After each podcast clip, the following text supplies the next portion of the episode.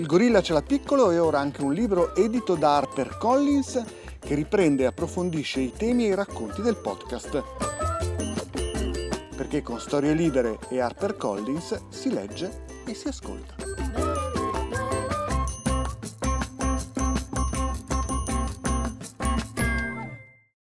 Storie Libere presenta Ricordati che devi morire! Urlava il predicatore trappista Massimo Troisi. Ma me lo segno, rispondeva lui. Nascita, crescita, maturità, morte, nessun essere vivente sfugge al ciclo della vita. Esiste però una creatura che nasce, cresce, matura e poi ringiovanisce senza mai morire. Dopo la morte c'è solo il lutto, quel dolore inconsolabile che sentiamo dopo la perdita di una persona cara. Ma il lutto e l'onore dei defunti non è solo una prerogativa umana chiamo Vincenzo Venuto e sono un biologo. Per tanti anni mi sono occupato di etologia studiando il comportamento dei pappagalli. Oggi sono autore, scrittore e divulgatore televisivo. In questa seconda stagione del Gorilla ce l'ha piccolo, gli animali ci raccontano chi siamo, parliamo di mamme, papà, figli, società animali, lo faremo per capire un po' di più sulla nostra specie. Oggi parliamo di invecchiamento, morte e lutto. Tutte le creature viventi sono destinate a morire. Ma la domanda è questa. Perché si muore? Beh, possiamo dire che la vita è un ordine, è un equilibrio. Passiamo tutta la nostra esistenza a nutrirci per rifornire di energia i processi chimici che avvengono all'interno del nostro corpo e che hanno lo scopo di mantenere ordine ed equilibrio. I processi chimici e le strutture biologiche però si usurano e l'ordine lascia inesorabilmente spazio al disordine o come dicono i fisici all'entropia. E siamo proprio un'eccezione nel mondo della natura, nel cosmo. Noi esseri viventi siamo delle piccole isole in cui l'entropia non avanza. Riusciamo a far fronte per qualche tempo all'entropia, cioè al disordine, cioè alla dissoluzione e poi dopo a un certo punto dobbiamo cedere le armi. Michele Luzzato, dottore di ricerca in biologia evoluzionistica, lavora dal 1997 nel settore editoriale. Oggi è direttore editoriale di Bollati Boringhieri di Torino, la famosa casa editrice che approfondisce i temi delle scienze e delle materie umanistiche. Insomma, nascita, crescita, maturità e morte, questa è la regola per tutti gli esseri viventi. Però ho scoperto recentemente che ne esiste almeno uno, forse due specie immortali. E quali sono?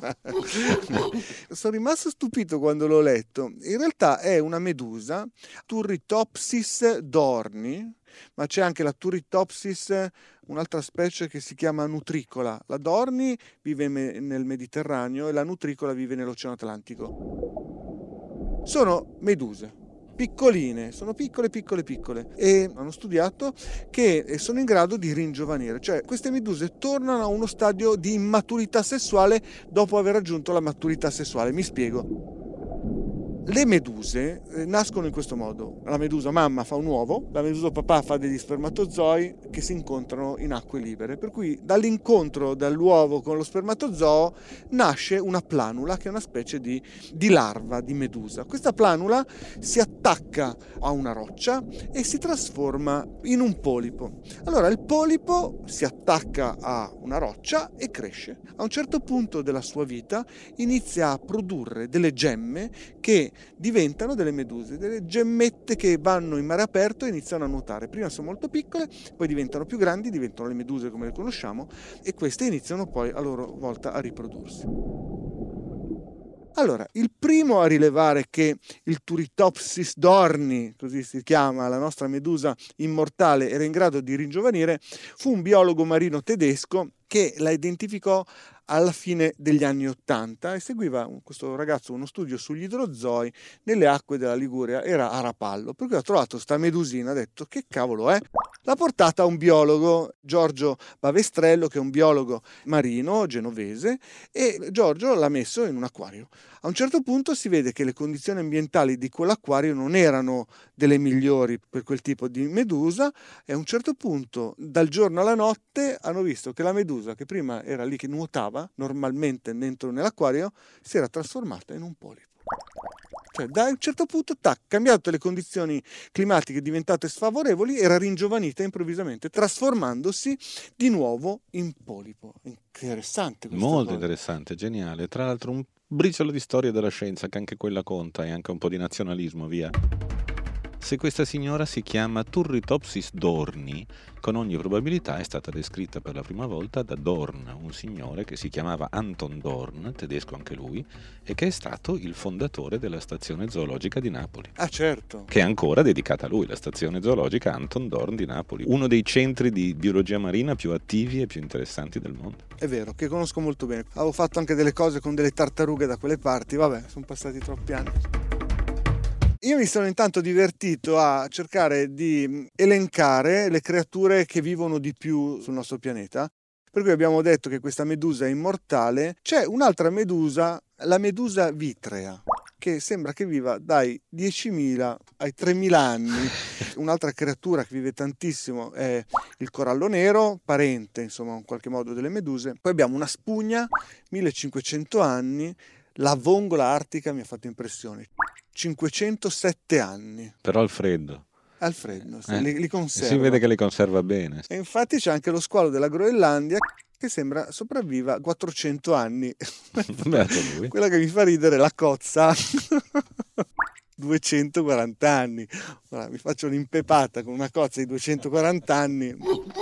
Però a parte gli scherzi, si fa un po' fatica a capire come facciano queste classifiche, però alcune ci danno delle indicazioni interessanti.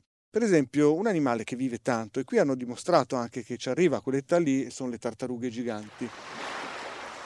Tartarughe giganti sembra che vivano intorno ai 250 anni, cioè possono arrivare a 250 anni. Tendenzialmente hanno una vita che va dai 100 ai 130 anni. Io ho conosciuto personalmente George. L'hai visto George? Io l'ho visto e l'ho conosciuto, sì. È una star della biologia. Eh, eh sì, purtroppo il 24 giugno del 2012 George è morto George era l'unico esemplare maschio di una tartaruga delle Galapagos che viveva su un'isola, l'isola di Pinta.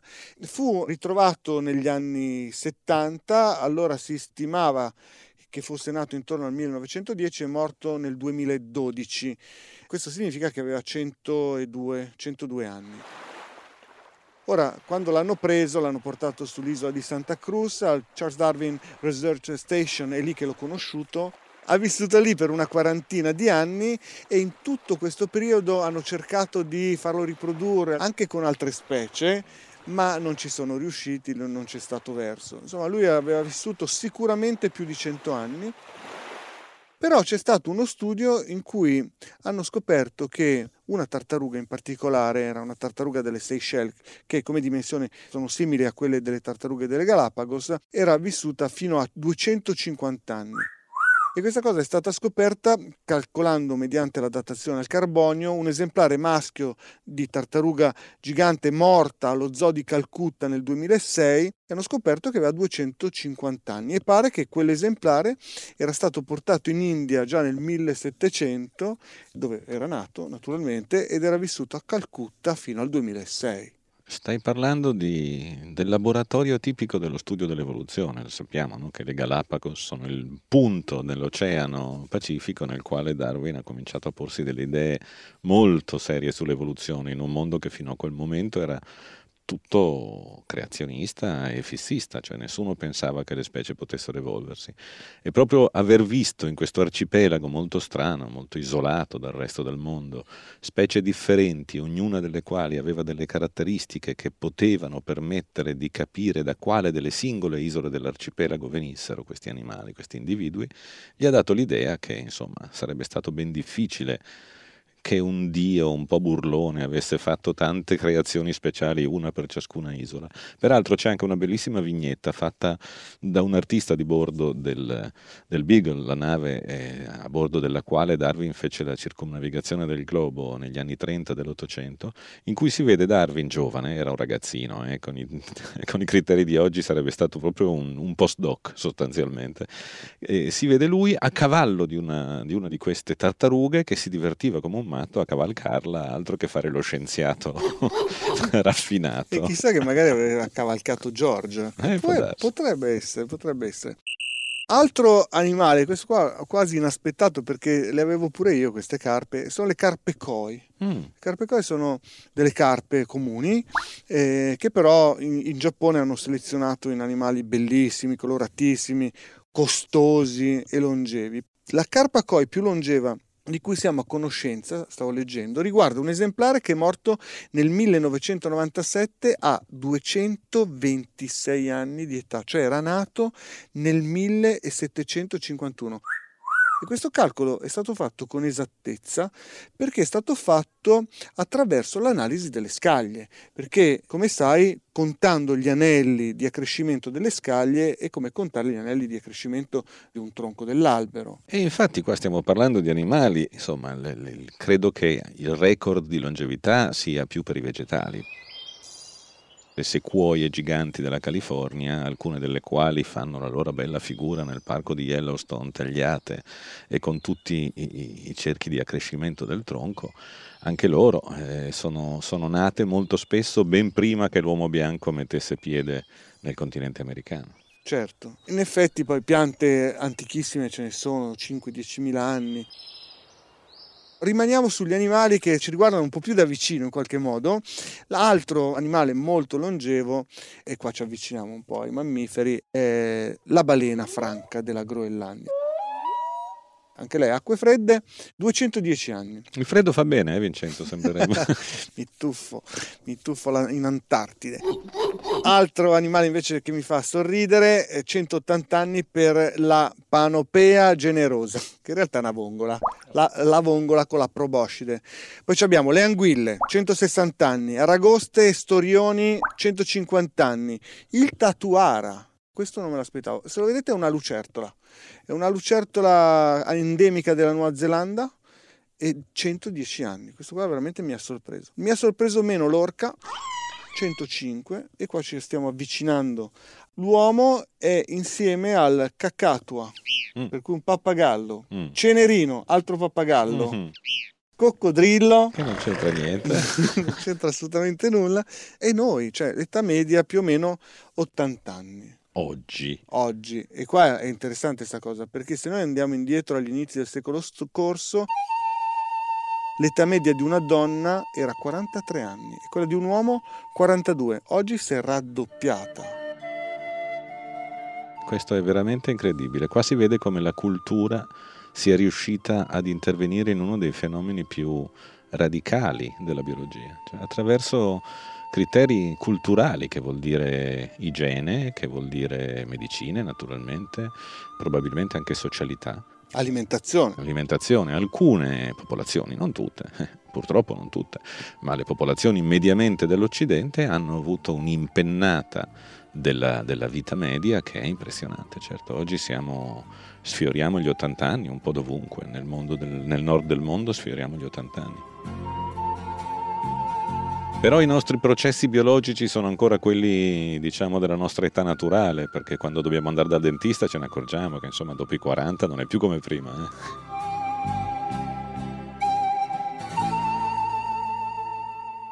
Record eh, recentemente riportato insomma, sui giornali la morte di una signora di 122 anni, una donna francese che si chiama Jean-Louise Calment che era nata nel 1875. Certo, non credo che molti possano raggiungere questa età. Eh. No, no, no, decisamente no. Eh, però in effetti hai ragione tu, eh, quello che hai detto prima. Abbiamo raddoppiato nel giro di un secolo la nostra aspettativa di vita. Nei primati esiste una specie di relazione lineare tra la massa corporea e la longevità e la, e la lunghezza della vita. Per cui gli animali, i, i, primati più piccoli vivono di meno, i primati più grossi, tipicamente il gorilla, vivono di più. L'unica specie che si distanzia molto da questa retta, che è molto precisa in realtà, siamo noi, che viviamo decisamente di più di quello che naturalmente probabilmente sarebbe a noi dato di vivere. È probabile che la nostra età media, secondo questi calcoli, dovrebbe attestarsi attorno ai 35 anni circa. Tendenzialmente la vecchiaia non esiste nel mondo degli animali, si muore e basta, cioè non è che uno diventa vecchio, a 35 anni un uomo primitivo moriva perché aveva una malattia, perché veniva predato da qualcuno e la stessa cosa avviene per un gorilla o per uno scimpanzé o per una balena, insomma è così. Però i vecchi dove ci sono? Nella nostra specie ci sono, ma ci sono anche nelle balene, ma ci sono anche nelle orche, negli elefanti per esempio, hanno un ruolo. Lo raccontavo nell'altra edizione del gorilla in cui parlavo delle femmine vecchie. Sono le femmine e le matriarche di elefanti e di orche. Perché le chiamo vecchie? Perché in realtà sono femmine in menopausa. Sono femmine che non sono più come dire, attive da un punto di vista eh, riproduttivo. Le matriarche negli elefanti e nelle orche, cioè femmine anziane che però non sono più in grado di riprodursi, sono importanti all'interno del gruppo perché possono aiutare le figlie a tirare grandi nipoti. E questo funziona perciò sia nelle, nelle orche che negli elefanti, ma anche nell'uomo. Altra specie in cui ci sono individui anziani o feriti che mi viene in mente, per esempio, è quella dei licaoni, la società dei licaoni. I caoni sono questi cani selvaggi che vivono nelle savane africane e che si muovono in pack, in gruppi più o meno numerosi e vanno a caccia. Ci sono animali che però sono troppo vecchi sono feriti e non possono andare a caccia, per cui rimangono nella tana con i piccoli e li accudiscono, per cui hanno un ruolo nell'accudimento dei piccoli e a loro volta vengono aiutati dagli altri individui che riforniscono di cibo, per cui quando arriva il pack dopo la caccia rigurgita la carne e così può sopravvivere anche il vecchietto che sta lì ad accudire i piccoli. E qui ci viene in soccorso anche il libro Mio caro Neanderthal, scritto da Silvana Condemi e François Sabatier, che è un, una, disamina molto attenta e molto aggiornata della vita dei Neanderthal e di quello che sappiamo dell'Homo neanderthalensis. Insomma, viene fuori che i piccoli clan di Neanderthal che vivevano in Europa fino all'arrivo dei sapiens, attorno a 30-35 mila anni fa, avevano gli anziani nei loro gruppi e li curavano anche. Ci sono dei casi di ossa che sono state chiaramente curate e guarite anche di personaggi anziani. Quindi questi gruppi, questi clan che dovevano affrontare dei climi che in quel momento in Europa erano molto rigidi, molto complessi e che vivevano sicuramente in un ambiente naturale non propriamente favorevole, erano in grado anche di valorizzare i loro anziani. Ora noi non sappiamo esattamente che tipo di etologia, di comportamento avessero i neandertaliani, ma possiamo facilmente immaginare che ci fosse un forte tipo di collaborazione interna nel clan e che anche in quel caso gli anziani giocassero un ruolo fondamentale. Secondo te nei Neanderthal e nei primi sapiens esisteva il lutto? Sappiamo che in, almeno alcuni Neanderthal, almeno i Neanderthal tardivi, di sicuro seppellivano i morti abbiamo trovato delle sepolture, tipicamente quella di Kafzeh in, in, in, Israele, attuale Israele, nella zona palestinese. In queste sepolture i pallinologi, cioè gli studiosi che studiano eh, i granelli di polline anche fossili che si trovano nelle zone di interesse archeologico, hanno tratto la conclusione che non solo era stato deposto un uomo di Neanderthal per un'onoranza funebre, perché non poteva essere nient'altro, ma che insieme a lui sono stati anche deposti dei fiori e quindi c'è stato un rito e quindi c'è stato un vero e proprio funerale di un uomo di Neanderthal. Negli animali non credo che esista la sepoltura, però esiste il lutto, esiste il dolore, esiste anche onorare i morti, che è come portare i fiori, no? come certo. facevano i primi Neanderthal. Non siamo perciò unici nel, nel mondo animale a comportarci in questo modo.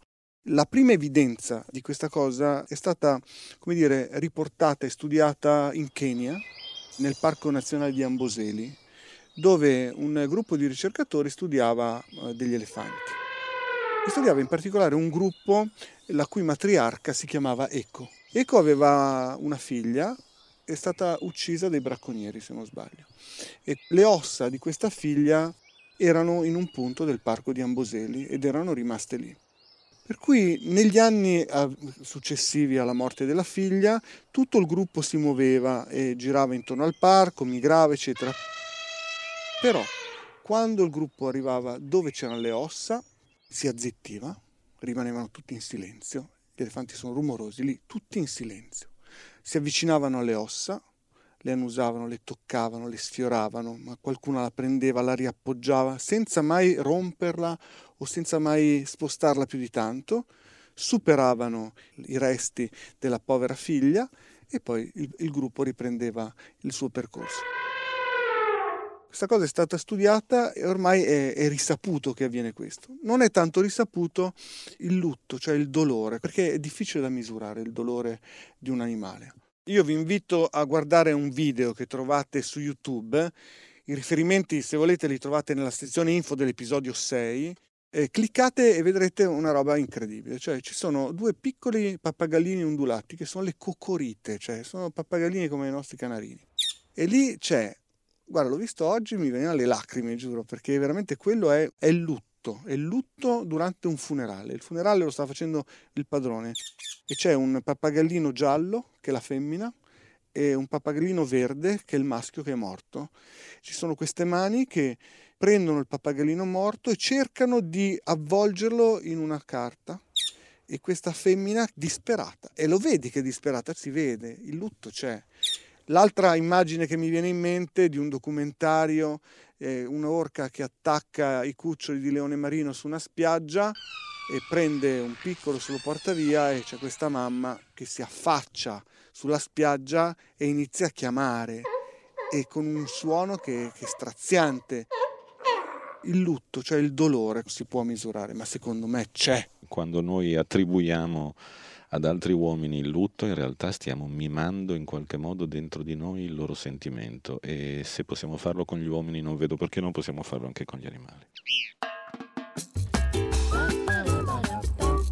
Ordine e disordine, vita e morte. A prima vista sembrano due situazioni opposte, ma i due aspetti coesistono e non esiste l'uno senza l'altro. Il ciclo della vita però potrebbe anche chiamarsi il ciclo della morte però in effetti non è che suoni tanto bene così. Da un punto di vista evolutivo, il successo di un individuo si misura dal numero di figli che mette al mondo. Un batterio, alga, pianta, fungo, animale che sia, può avere un patrimonio genetico meraviglioso, ma se non riesce a riprodursi, sparirà con esso. Questo vuol dire che l'evoluzione non seleziona i più adatti a sopravvivere, ma i più adatti a riprodursi. Comunque sia, anche gli individui migliori moriranno, ma non prima di aver lasciato in eredità ai loro figli i geni che li rendevano migliori di altri.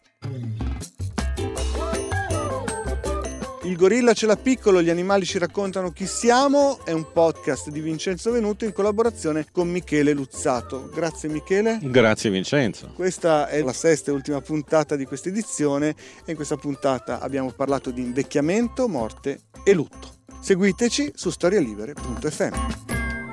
Una produzione storielibere.fm di Gianandrea Cerone e Rossana De Michele. Coordinamento editoriale Guido Guenci. Post produzione audio era zero. Tutti e tutte noi abbiamo provato almeno una volta il senso di vertigine. A volte è dato da un'altezza fisica, altre da un imprevisto o dalla paura del cambiamento. Il cambiamento è spesso sinonimo di paure, preoccupazioni, ansie, ma anche fibrillazione ed entusiasmo. Vertigini Storia Avanti racconta le emozioni e le esperienze di coloro che si sono trovati sul bordo del precipizio, pronti a fare il grande salto in una nuova avventura, capaci di trasformare la paura in possibilità e il cambiamento in una storia tutta nuova. Io sono Roberta Lippi e questo è Vertigini Storia Avanti, il podcast di storie libere realizzato in collaborazione con Verti Assicurazioni. Potete ascoltarlo su storielibere.fm e sulle vostre app di ascolto preferite.